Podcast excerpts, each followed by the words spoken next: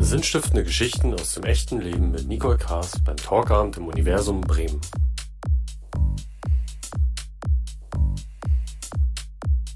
Mein nächster Gast ähm, war 24 Jahre lang hauptberufliche Politikerin, zwölf Jahre davon Sozialsenatorin für die Landesregierung in Bremen. Und obwohl weiterhin von ihren Wählern geschätzt und honoriert, hat sie im Mai 2023, das scheint der Monat gewesen zu sein, ihren Rücktritt erklärt. Seitdem stellt sie sich einem ganz neuen Abenteuer, nämlich ja, der Herausforderung, einfach nur Anja Stamann zu sein. Ich begrüße ganz herzlich Anja Stamann. Komm bitte zu mir.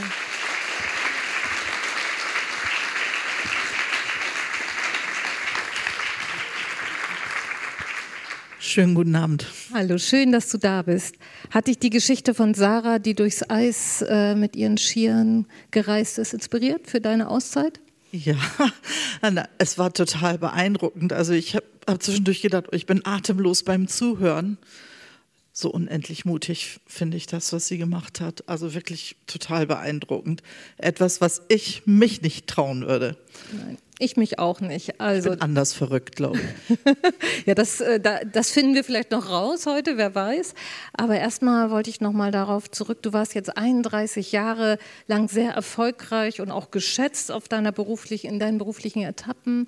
Ähm, hast begonnen in Bremen als äh, ja, Referentin für die Jugend, also Jugendbildungsreferentin für das Naturfreundehaus und äh, bist dann in die Bürgerschaft als Abgeordnete gegangen und hast dann zwölf Jahre lang als dienstälteste äh, Sozialsenatorin ja, im Lande Bremen deine Aufgabe gemacht.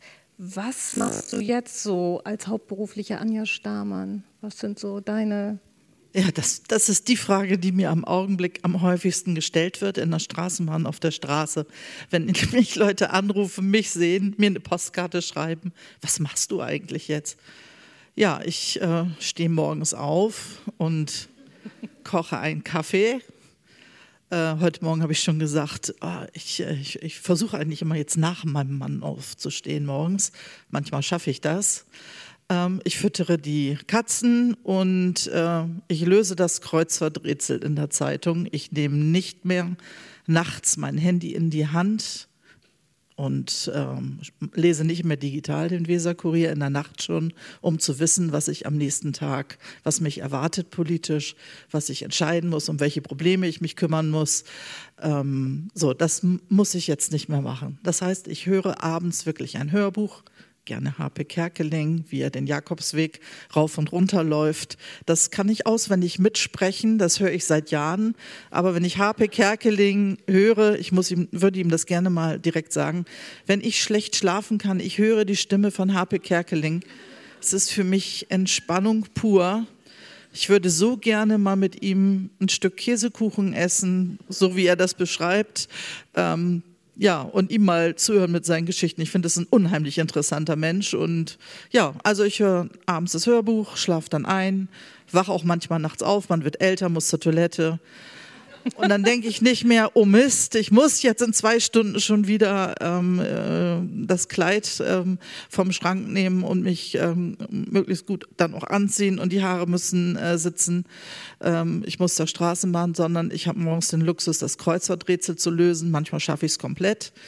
Heute Morgen sind ein paar Lücken geblieben. Das war, da war ich nicht so gut drauf, aber ich versuche mich jetzt an so Doku und auch den anderen Rätseln, die ich sonst immer nicht so gemacht habe.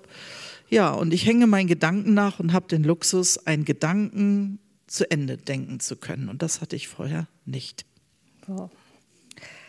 Als Politikerin, ich habe wirklich mal gegoogelt, Berufsbild Politiker bei Agentur für Arbeit.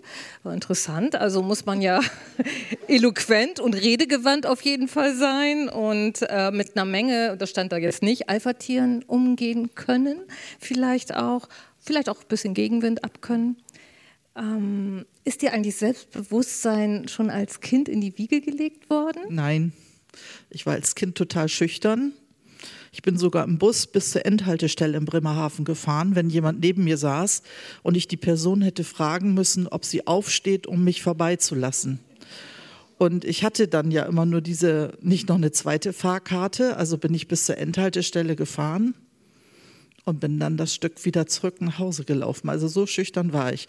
Und ich habe es gehasst, wenn meine Mutter im Kaufhaus sagte, du fragst jetzt die Verkäuferin, wo das und das ist. Weil meine Mutter war auch nicht gerade so die, ähm, also eigentlich war sie das, aber sie hat mich immer vorgeschickt, weil ich glaube, sie sagte, es wäre pädagogisch wertvoll, dass ich lerne äh, zu fragen. Und äh, aber mir war das unangenehm. Und mein Klassenlehrer, den ich bis zur zehnten Klasse hatte, der sagte später, als er mich mal wieder traf, sagte, das hätte ich nun nicht gedacht. Da sieht man doch, dass stille Wasser sehr, sehr tief sein können. Und äh, ich glaube, da war einer eben der Wendepunkte in meinem Leben. Als ich 14 war, knapp 15, ist mein Vater gestorben. Und das war für mich, ähm, ja, das ist, das schüttelt eben einen durch als junger Mensch, als junge Frau äh, an dem habe ich auch besonders gehangen. Mein älterer Bruder, der ist jetzt 59, sagte noch vor ein paar Wochen Papakind. Also so, ne, du warst Papas Liebling. Das war ich auch. Also ich habe zwei Brüder und ich war eben das Mädchen. Und mit meinem Vater habe ich mich so richtig, also gut verstanden, auch ohne Worte. Also das war, der mochte gerne Tiere und wir waren viel draußen und ähm, ja, das äh, war für mich heftig mit 14, 15 und da musste ich selbstbewusst werden und habe auch gedacht, jetzt muss ich mein Leben selbst in die Hand nehmen. Mhm. Wir haben, sehen hier schon die ganze Zeit ein Foto. Äh, du bist ja ein Sandwich-Kind, also das heißt, du bist das Mädchen in der Mitte und das sind deine zwei Brüder und deine Mutter, nehme ich an. Hast du da das Brückenbauen gelernt oder? Ja. Du bist ja so bekannt, ne, für die Brückenbauerin, die die Menschen zusammengebracht hat, die irgendwie mit denen neue Ideen und auch Lösungen entwickelt hat. Ist also mein älterer Bruder hat auch neulich im Gespräch zugegeben, dass er ernsthaft versucht hat, mich zu ersticken mit dem Kopfkissen. Jahrelang hat er das äh, bestritten. Also wir haben eine sehr körperliche Beziehung auch gehabt als Kinder. Und ich habe das dann geschafft, dass wir einen Waffenstillstand hatten. Also ich war dann der Indianerhäuptling und er durfte der Sheriff sein. Unser kleiner Bruder, den haben wir dann so als Hilfs-Sheriff immer mitlaufen lassen. Aber ähm, das habe ich dann auch so geschafft beim Spielen, dass wir alle da unseren Platz gefunden haben.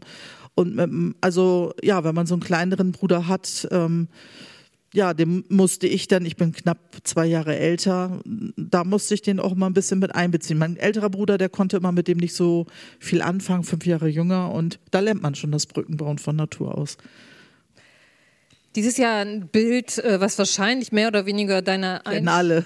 ja, oder genau. Viele. Ich hatte auch so eins. Ja. Ähm, ich glaube, entscheidend ist, dass hier jetzt noch ein Detail fehlt, was, glaube ich, dein Leben äh, komplett verändert hat. Ne? Ich glaube, es wurde festgestellt, dass du eigentlich kaum was siehst. Ja, ich saß in der Klasse hinten, habe viel geredet und äh, dann hat mich der Klassenlehrer irgendwann mal nach vorne geholt. Also ich hatte auch Probleme, von der Vorschule in die erste Klasse zugelassen zu werden. Man fand mich noch zu klein und dachte so, hm, das, die müssten müsst vielleicht noch mal in der Vorschule bleiben. Das gab es damals in Bremerhaven.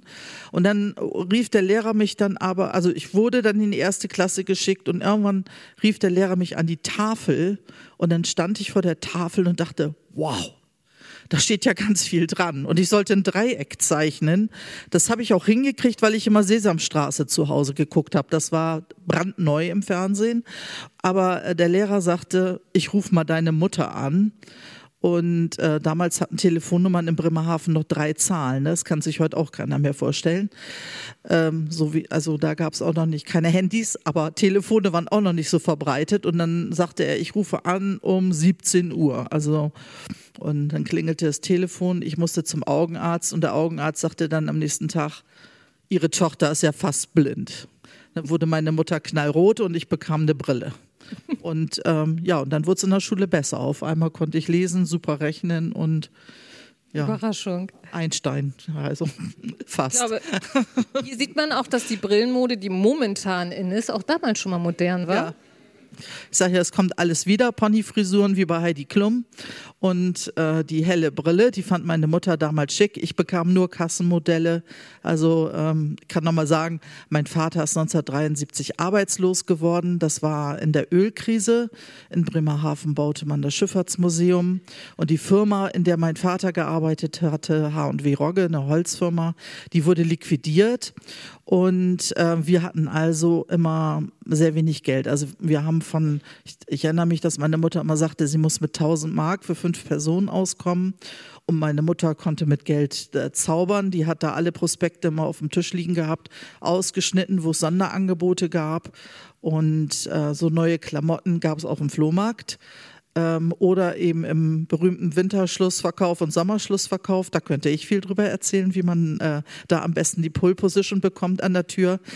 Ähm, damit man die Kaninchenfelljacke aus dem Schaufenster bekommt. Also das ist so. Ja, und ähm, ja, eben Kassenmodell bei der Brille und mein großer Berufswunsch damals Tierärztin in Afrika, also immer auf den Spuren von Bernhard Jimmeck und Jean-Jacques Cousteau, also Tiefseetaucherin wäre auch ein großer Traum gewesen, aber so Tiere freigeboren, das war ja damals im Fernsehen, diese Filme, also ich mochte das. Ich hatte keine Angst vor großen Tieren und das hat sich auch auf Menschen dann übertragen. Ich glaube, dein Onkel hat dich eher so als Friseurin gesehen. Kann das sein? Ja, ich hatte einen Onkel, der bei jedem Familienfest meinen Vater nervte und sagte, äh, melde das Kind doch von der Schule ab, äh, lass die Friseurin lernen, das ist doch alles Zeitverschwendung. Und mein Vater sagte, äh, mein Vater ist nur acht Jahre zur Schule gegangen. Ein Schuljahr war auch noch ausgefallen von diesen acht Schuljahren wegen des Krieges. Und mein Vater sagte immer, das Kind äh, kann lernen, das Kind soll lernen, äh, sie soll Abitur machen. Also mein Vater hat da ganz fest dran geglaubt und meine Mutter auch, dass man eben einen gesellschaftlichen Aufstieg schaffen kann mit guter Bildung. Und da waren beide wie die Teufel hinterher, dass wir immer unsere Hausaufgaben auch machten.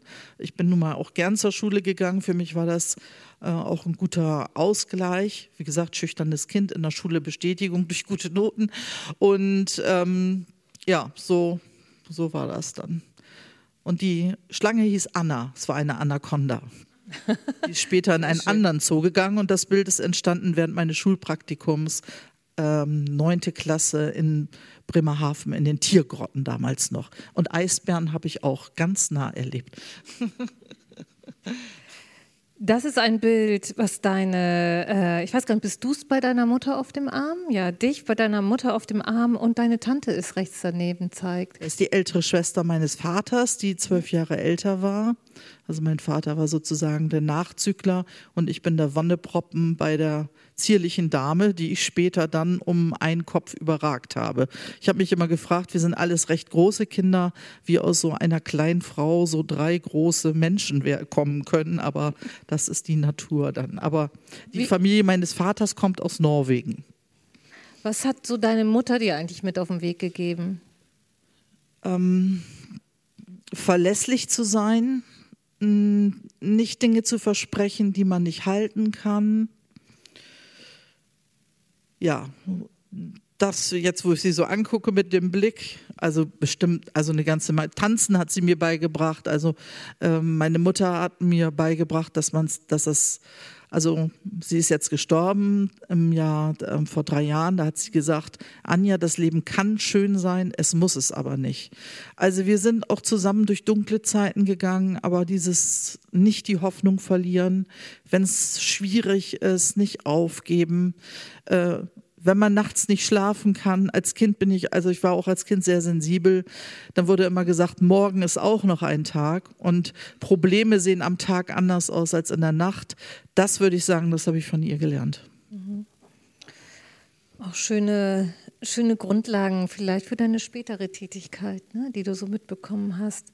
Du hast ja Sozialwissenschaften dann in Göttingen studiert und wie ich vorhin schon sagte, hast du dann in Bremen glücklicherweise für uns alle äh, begonnen, als Jugendbildungsreferentin zu arbeiten. Äh, war dir eigentlich damals schon klar, wo du hin willst? Hattest du einen Karriereplan oder also nach dem, nach dem Abitur dachte ich, oh mein Gott, was ist meine Begabung? Die habe ich überhaupt nicht, also nicht gefühlt und auch nicht gesehen. Ich dachte, okay, reden kann ich und ich fand auch so Journalismus hätte ein Beruf sein können, wo ich mich gesehen hätte. Und äh, ich hatte zwei Freundinnen und ähm, wir hatten dann überlegt, zusammenzuziehen in eine Wohngemeinschaft. Und da hatten wir drei Städte, die fanden wir gut: Berlin, Göttingen, Oldenburg. Und äh, meine Freundin äh, Daniela ist, glaube ich, dann nach Oldenburg gegangen und ich bin mit meiner Freundin Susi aus Stotel. Wir sind zusammen nach Göttingen getrennt habe eine Wohnung gesucht und gefunden. Also wir hatten da immer so ein bisschen auch Glück. Und dann ähm, hatten wir die Wohnung, aber wussten auch noch nicht, was wir studieren. und sind dann zwei Wochen später wieder nach Göttingen getrennt und sind zur Studienberatung. Und dann habe ich einem Studienberater so geschildert, dass ich mich zwar für Publizistik beworben hätte in Göttingen, aber aufgrund des Numerus Clausus, der war bei 1,3 und ich hatte ein Abitur von 2,4, dass ich da abgelehnt worden wäre und nun gar nicht wüsste. Und dann hat er sich das so angehört, dass ich einen Politikleistungskurs hatte, dass ich mich für dies und das interessiere. Und dann sagt er, studieren Sie doch Sozialwissenschaften, da können Sie alles machen.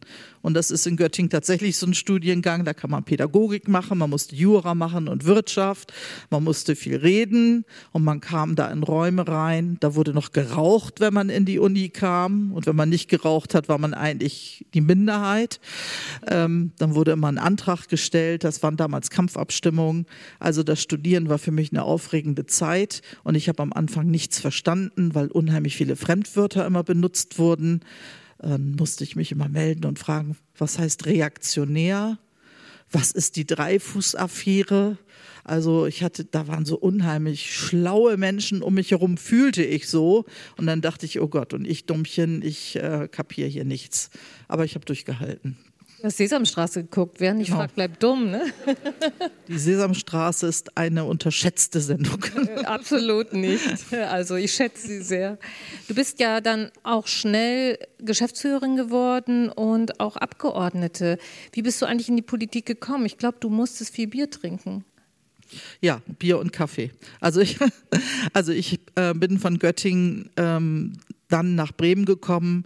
Ähm, meine Mutter hatte zu der Zeit einen Schlaganfall und ich war ja halbweise und klar war, dass BAföG endet und ich muss ähm, zusehen, dass ich meine Miete bezahlen kann und Geld verdiene. Also habe ich dann auch schon angefangen, so in der Abschlussphase des Studiums Bewerbungen zu schreiben und bin dadurch dann in Bremen gelandet bei der Naturfreunde Jugend in der Jugendarbeit. Das wollte ich eigentlich überhaupt nicht.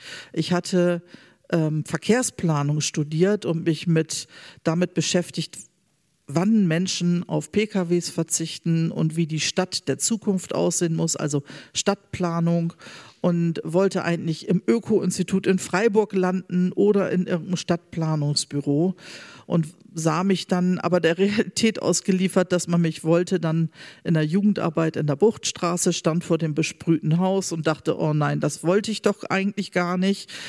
Aber ähm, ich habe dann da angefangen und am zweiten Tag sagte eine Kollegin, und übrigens, ich höre auf in einem Jahr und du wirst meine Nachfolgerin als Geschäftsführerin. Da wollte ich schon wieder kündigen vor Schreck und habe dann aber äh, durchgehalten. Und das war am Anfang auch nicht leicht, weil alle Freunde waren in Göttingen geblieben und ich war umgeben von lauter 14- und 15-Jährigen als soziales Umfeld. Und mein einer Freund aus Bremerhaven, Olaf, der hatte in Gröpelingen einen Pizzalieferservice bis heute. Und äh, bei Olaf konnte ich wohnen. Also das war dann sozusagen der einzige Erwachsene über 18, den ich zuerst kannte in Bremen. Und das fand ich schon ein bisschen hart dann zum Durchbeißen. Aber hat auch geklappt. Ich habe noch andere Erwachsene kennengelernt. Sehr gut. Und die Jugendlichen wurden auch irgendwann 18. Aber um die, in die Bürgerschaft zu kommen, das war ja der ähm, Ansatz, viel Bier zu trinken und Kaffee. Wie hat dir das ja. dabei geholfen? Also es war so, dass man unser Jugendzentrum schließen wollte und Klaus Hüberter hatte das Grundstück gekauft und wollte das Haus abreißen. Und wir äh, sind dann losgezogen ähm, in die Politik und sind zu Senatoren gegangen. Manfred Fluss war damals Finanzsenator, äh, zu Christine Wischer, die war damals ähm, auch äh, im Senat zuständig. Henning Scherf war gerade ähm, äh, zum Bildungsressort gewechselt. Wir sind überall hingelaufen und haben dafür geworben, dass unser Haus nicht abgerissen wird. Und das haben wir auch geschafft. Dabei habe ich Klaus Hüberter kennengelernt. Und dann war die Bürgerschaftswahl und stand in der Zeitung, die Grünen haben keinen Nachwuchs mehr. Und dann dachte ich, das kann doch nicht sein. Das ist doch eine ganz gute Partei. Und ähm, dann bin ich gefragt worden von einer grünen Abgeordneten, die für Jugendpolitik äh, zuständig war, ob ich mir nicht vorstellen kann, in die Politik zu gehen. Und dann habe ich darüber nachgedacht und wir haben da zu Hause drüber gesprochen. Und dann habe ich so telefoniert und Leute gefragt, die ich kannte. Klaus Möhle, der sang im Buchtstraßenchor, den habe ich angerufen. Da hat er noch längere Haare, äh, also Frisur noch immer gleich eigentlich. Und ähm, Robert Bücking war gerade neuer Ortsamtsleiter geworden im Mitte östliche Vorstadt und die beiden meinten nun, ich müsse jetzt sehr viel Bier trinken und Kaffee trinken mit Leuten und reden und die davon überzeugen, dass das eine gute Sache wäre mit mir in der Politik. Das hat ja sehr gut geklappt. Du bist dann ja auch in die Bürgerschaft und ich habe ja vorhin schon gesagt, dass ich so Stellenbeschreibung Politiker und Innen äh, gegoogelt habe. Und eine Sache ist ja auch große Belastbarkeit, die von dir, glaube ich, sehr, sehr abgefordert worden ist. 2008 musstest du aber, glaube ich, selber erleben, wie es ist, wenn man nicht mehr belastbar ist. Was ist da passiert? Hm ja, 2008 bin ich selber äh, dann krank geworden. Also die Politik, da bin ich, ich sag mal so, mit Herz und, und Seele drin auch aufgegangen. Am Anfang dachte ich immer noch, ich sterbe am Redepult in der Bürgerschaft. Alle hören mein Herz klopfen. Und ich habe mich dann da langsam reingefunden, auch reingearbeitet in die unterschiedlichen Themen. Wir waren ja eine kleine Fraktion. Wir saßen in der Mitte, rechts und links CDU. Also wir waren die einzige Opposition als Grüne mit zehn Grünen, acht aus Bremen, zwei aus Bremerhaven. Und dann hatte man so vier Aufgabenbereiche und man musste unheimlich ackern und arbeiten. Nebenbei hatte ich auch noch zwei Kinder, als ich in die Bürgerschaft kam. Und die habe ich immer noch.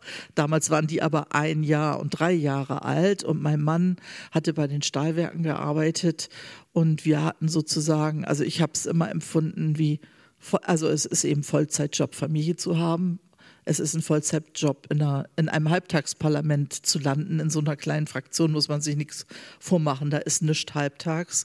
Und ähm, ja, ich habe dann so viel geackert, dass ich mir eine Schilddrüsenüberfunktion erarbeitet habe. Und dann bin ich irgendwann im E-Center Walle, ganz nicht malerisch, aber irgendwann zusammengeklappt und sah mich in der Notaufnahme im Diako sitzen wie ein Häufchen Elend. Und ähm, ja, und dann bin ich wirklich acht Monate so richtig krank gewesen und dachte auch nicht, ich komme da irgendwie wieder raus. Was hat da das, diese Erfahrung für deine spätere Tätigkeit äh, bewirkt? Ja, erstmal, dass man alleine nicht so viel arbeiten soll. Also meine Arbeit ist dann verteilt worden, als ich krank war. Ähm, sagte mein Kollege, ich musste deine Arbeit auf vier andere verteilen sollte hier keiner im Raum machen, so viel arbeiten wie für vier. Ähm, man soll sich Auszeiten und Ruhe gönnen und äh, häufiger mal spazieren gehen, gerade auch wenn es hoch hergeht. Also, dass man auf sich achtet, ist keine Faulheit und ist auch kein Müßiggang, sondern das ist Selbstfürsorge und das ist einfach auch unheimlich wichtig. Und dass man eben auch mein damaliger Kollege Matthias Güldner, der war mit mir im Fraktionsvorstand, also ähm, der hat sich damals echt gut um mich gekümmert und der hat auch dafür gesorgt, dass ich so ein bisschen wieder, also der hat dafür gesorgt, dass ich auch gesund werden konnte. Es gab Kollegen, die schon mein Büro ausgemessen haben.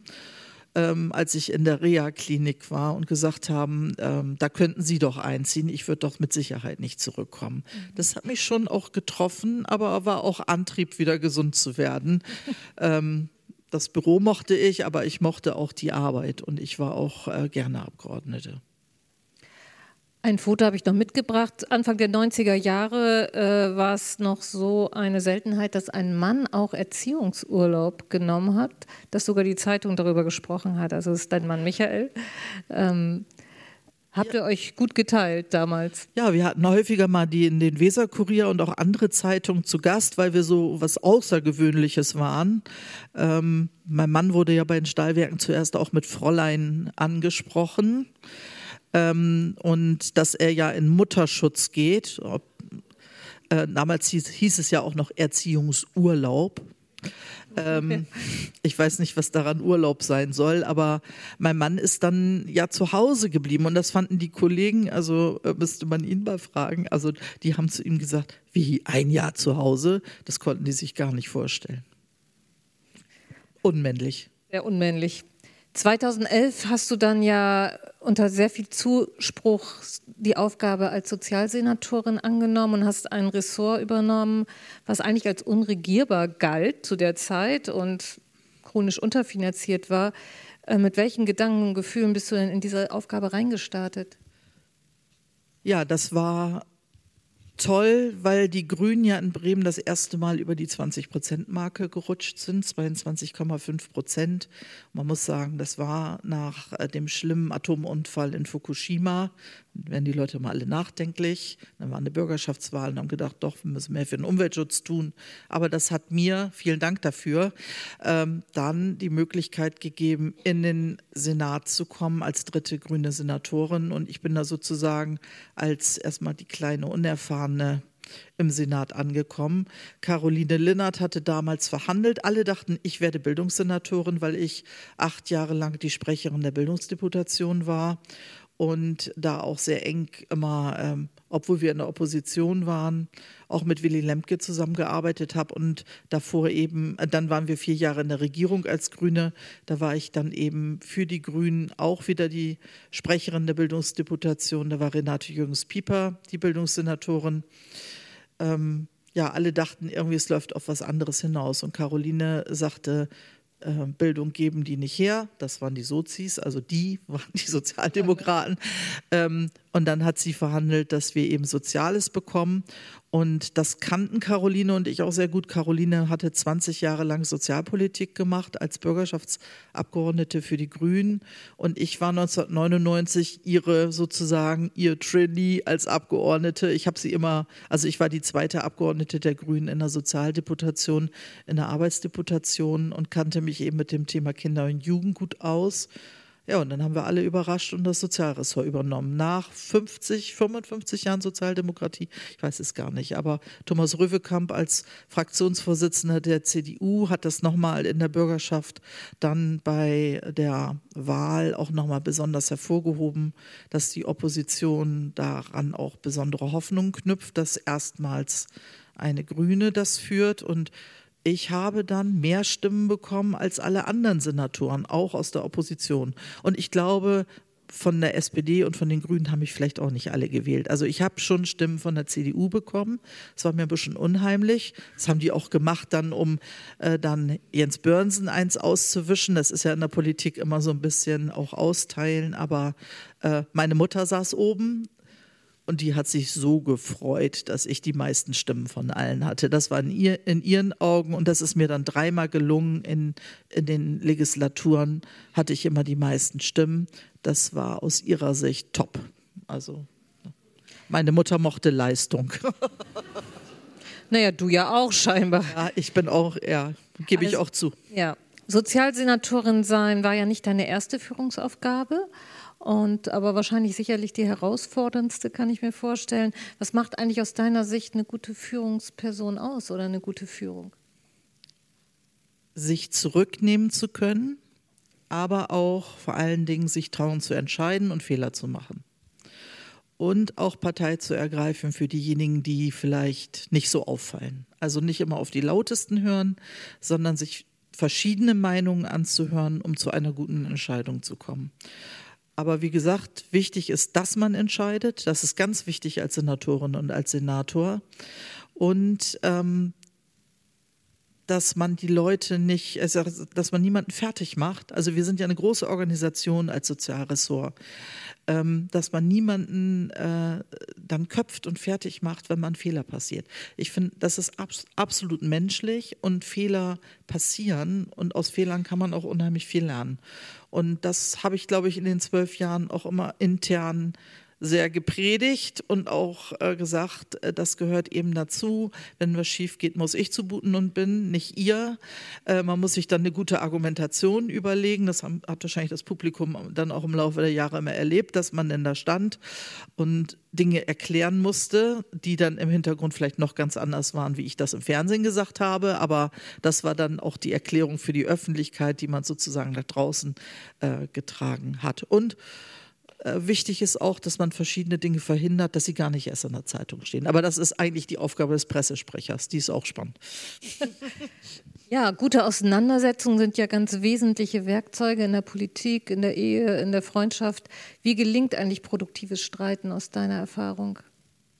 Ja, dass man ähm, das akzeptiert, dass äh, jeder Mensch aufgrund seiner Geschichte und seiner Erfahrung ähm, eine Haltung hat zu verschiedenen Themen und dass man nicht jedes Mal ruft, das ist aber falsch, sondern ähm, in der Politik geht es ja immer darum, in verschiedenen Konstellationen, wir sehen da ja auf den Bildern unterschiedliche Gruppen, geht es immer wieder darum, Gruppe zu erzeugen, Ziele festzulegen und miteinander äh, sich auch auszutauschen und zu sagen, wie gehen wir jetzt voran. Und ich finde, man darf die Menschen nicht verletzen in der, in der Arbeit. Das ist auch wichtig. Also auch Würde bewahren für alle? Ja, also das Gesicht lassen oder Würde bewahren. Und nichts ist schlimmer, finde ich, als Chefs, die Menschen vor anderen fertig machen. Also das habe ich auch erlebt, äh, so im Laufe meines beruflichen Lebens, sei es als ich in einer Kneipe gejobbt habe oder in einer Wäscherei. Also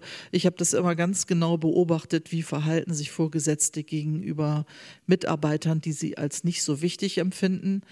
Ähm, die wichtigste Person fand ich immer, wenn ich erstmal in die Sozialbehörde reinkam, sitzt unten an der Pforte, nämlich, ähm, das war dann unsere Frau Feist jetzt in den letzten Jahren.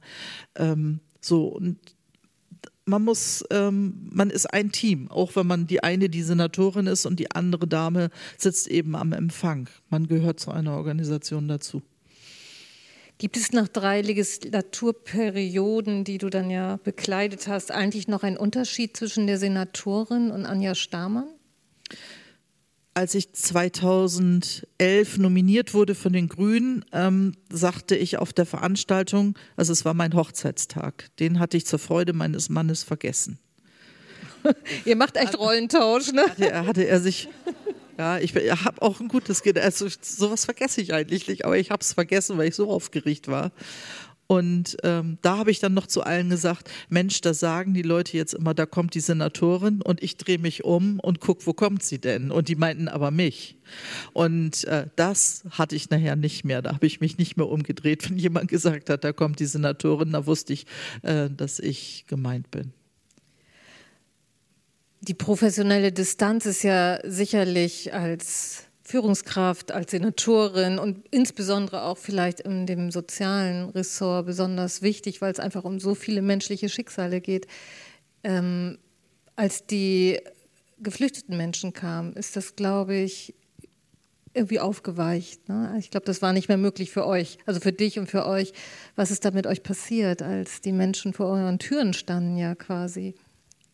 Also das, äh, im Fernsehen wird ja mal gesagt, das ging 2015 los. Also es ging eigentlich schon 2013 los und die Bundespolitik und die europäische Politik war sehr beschäftigt mit der Euro-Rettung, sehr beschäftigt mit Griechenland und man hat wenig drauf gehört, dass eigentlich schon die Sozialpolitiker sagten, da ist was in Gange, da muss man sich innenpolitisch drum kümmern. Und ähm, ja, 2015 hat das dann eben solche Ausmaße angenommen, dass wir kaum noch nach Hause gekommen sind, dass wir alle, ich weiß nicht, gefühlt hatten wir alle zu der Zeit drei Köpfe, acht Arme, aber dass wir alle sehr äh, kreativ werden mussten. Menschen bei uns auch aus der Behörde, die sonst äh, in der IT waren oder in der Beschaffung, haben eben sich dann auch darum gekümmert, mit Menschen unterzubringen, vom Bahnhof abzuholen, äh, nach Hotels anzurufen, Schlafsäcke zu kaufen. Äh, wir haben mit der Bundeswehr eng zusammengearbeitet. Das war eine ganz neue Qualität in der Arbeit einer Behörde. Also das, die Bundeswehr saß bei uns mit in der 15. Etage, wir hatten ein Lagezentrum. Ich habe morgens auf dem Kasernengelände 2016 dann 300 Rekruten und Rekrutinnen verabschiedet. Das hätte ich mir auch nie träumen lassen. Als Jugendlicher habe ich in Bremerhaven für den Frieden demonstriert gegen Cruise Missiles und Pershing 2 und die Kaserne blockiert. Dass ich morgens im Nebel hier in Bremen stehe und Rekruten verabschiede, hätte ich mir auch nie äh, träumen, träumen lassen.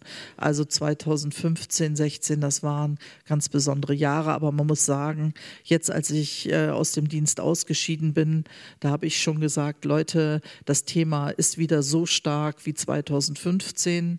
Äh, da muss man sich stärker drum kümmern. Und äh, das ist ja auch das, was jetzt ganz lebhaft diskutiert wird, wie Europa und wie Deutschland damit künftig auch besser umgehen kann. Du musstest ja nicht nur politisch und beruflich sehr große Krisen der Gesellschaft, also die Flüchtlingswelle, äh, die Pandemie bewältigen, sondern auch in der ganzen Zeit privat. Du hast es vorhin schon gesagt, deine Mutter starb vor drei Jahren. Wie schafft man eigentlich als so eine Hochleistungsträgerin in diesen Zeiten auch noch Kinder großzuziehen, eine Ehe zu führen, sogar Menschen zu verabschieden? Also ich habe ähm, während also ich muss sagen, ich habe viel gearbeitet. Ich habe 60, 70, manchmal auch 80 Stunden gearbeitet, wenig geschlafen.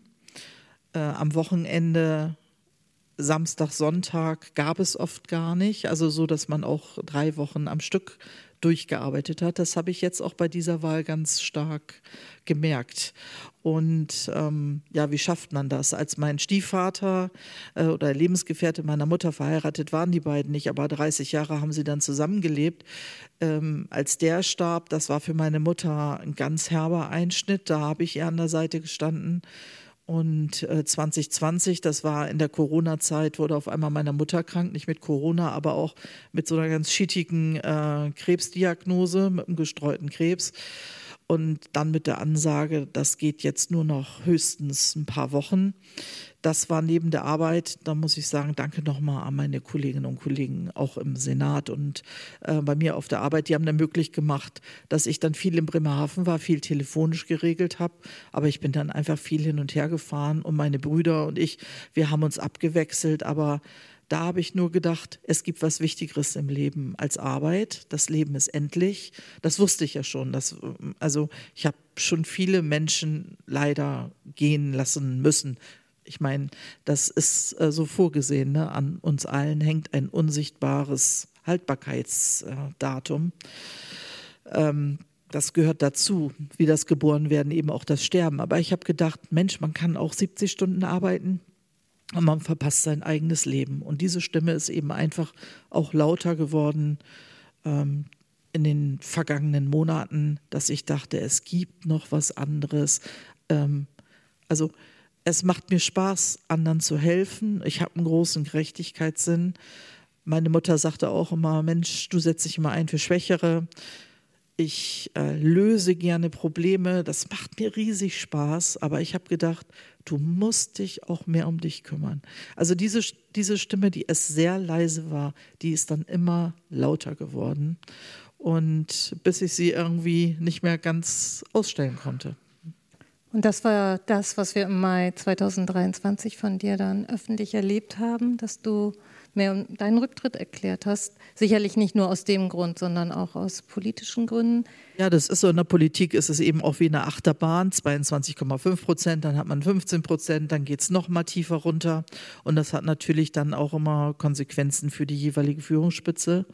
Und ähm, dann legt man sich die Karten und ich bin dann nach fünf schwierigen Nächten für mich, man hält sich erstmal für unentbehrlich und super toll und ohne dich geht das doch gar nicht.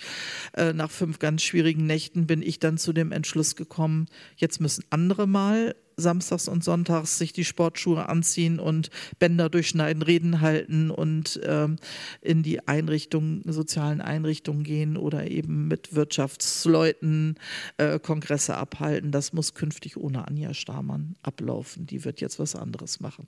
Und das war echt schwierig, das auszusprechen.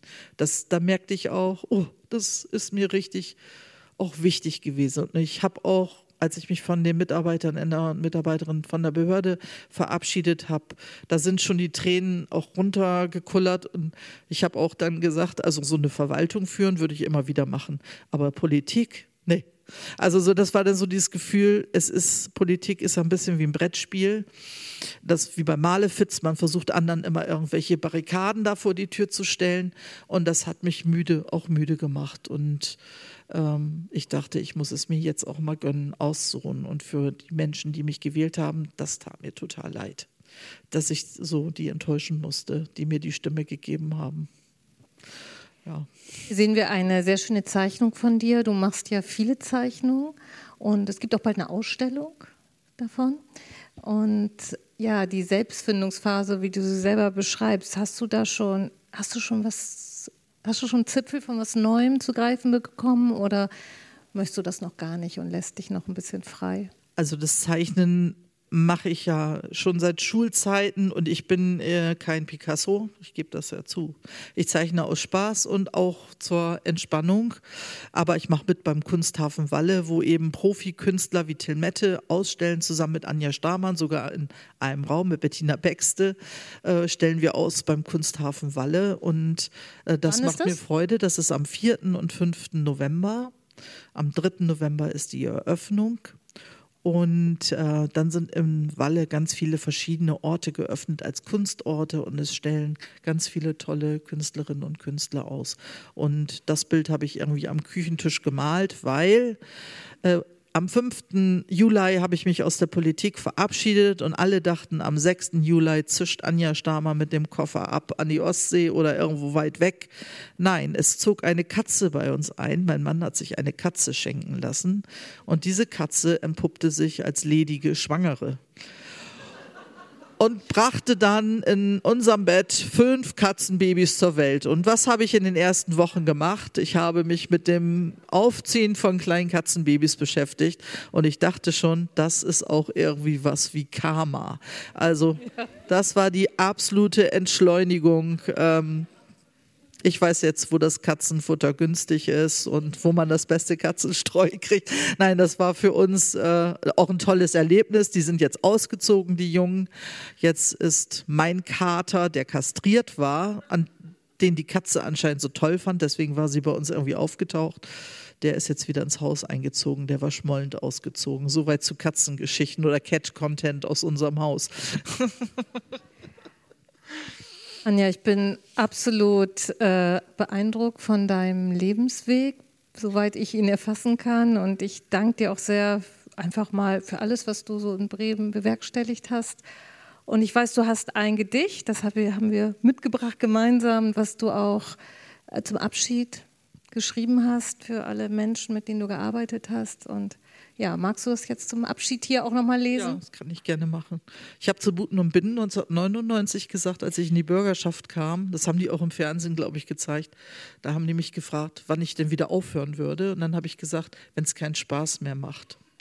Und dann sagte, sagte gleich eine Kollegin, Spaß ist keine Kategorie in der Politik.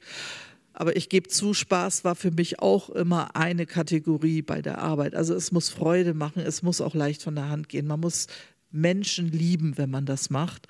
Und am Ende habe ich eben ein Gedicht äh, rausgesucht und auf einen Brief gedruckt, den ich dann nochmal an die Mitstreiterinnen und Mitstreiter geschickt habe. Und der, das geht so, das ist ein Gedicht, das aus dem Französischen übersetzt wurde von Kai Borowski.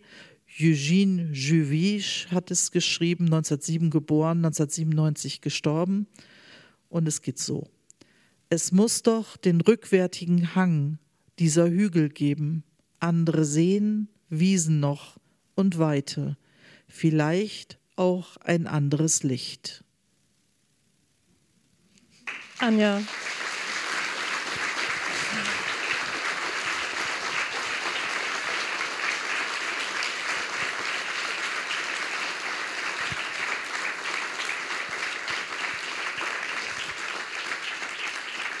Ja, Vielen herzlichen Dank, dass du uns hier von dir erzählt hast und schön, dass du da warst. Vielen Dank für die Einladung und die Anteilnahme an den Schilderungen. Dankeschön.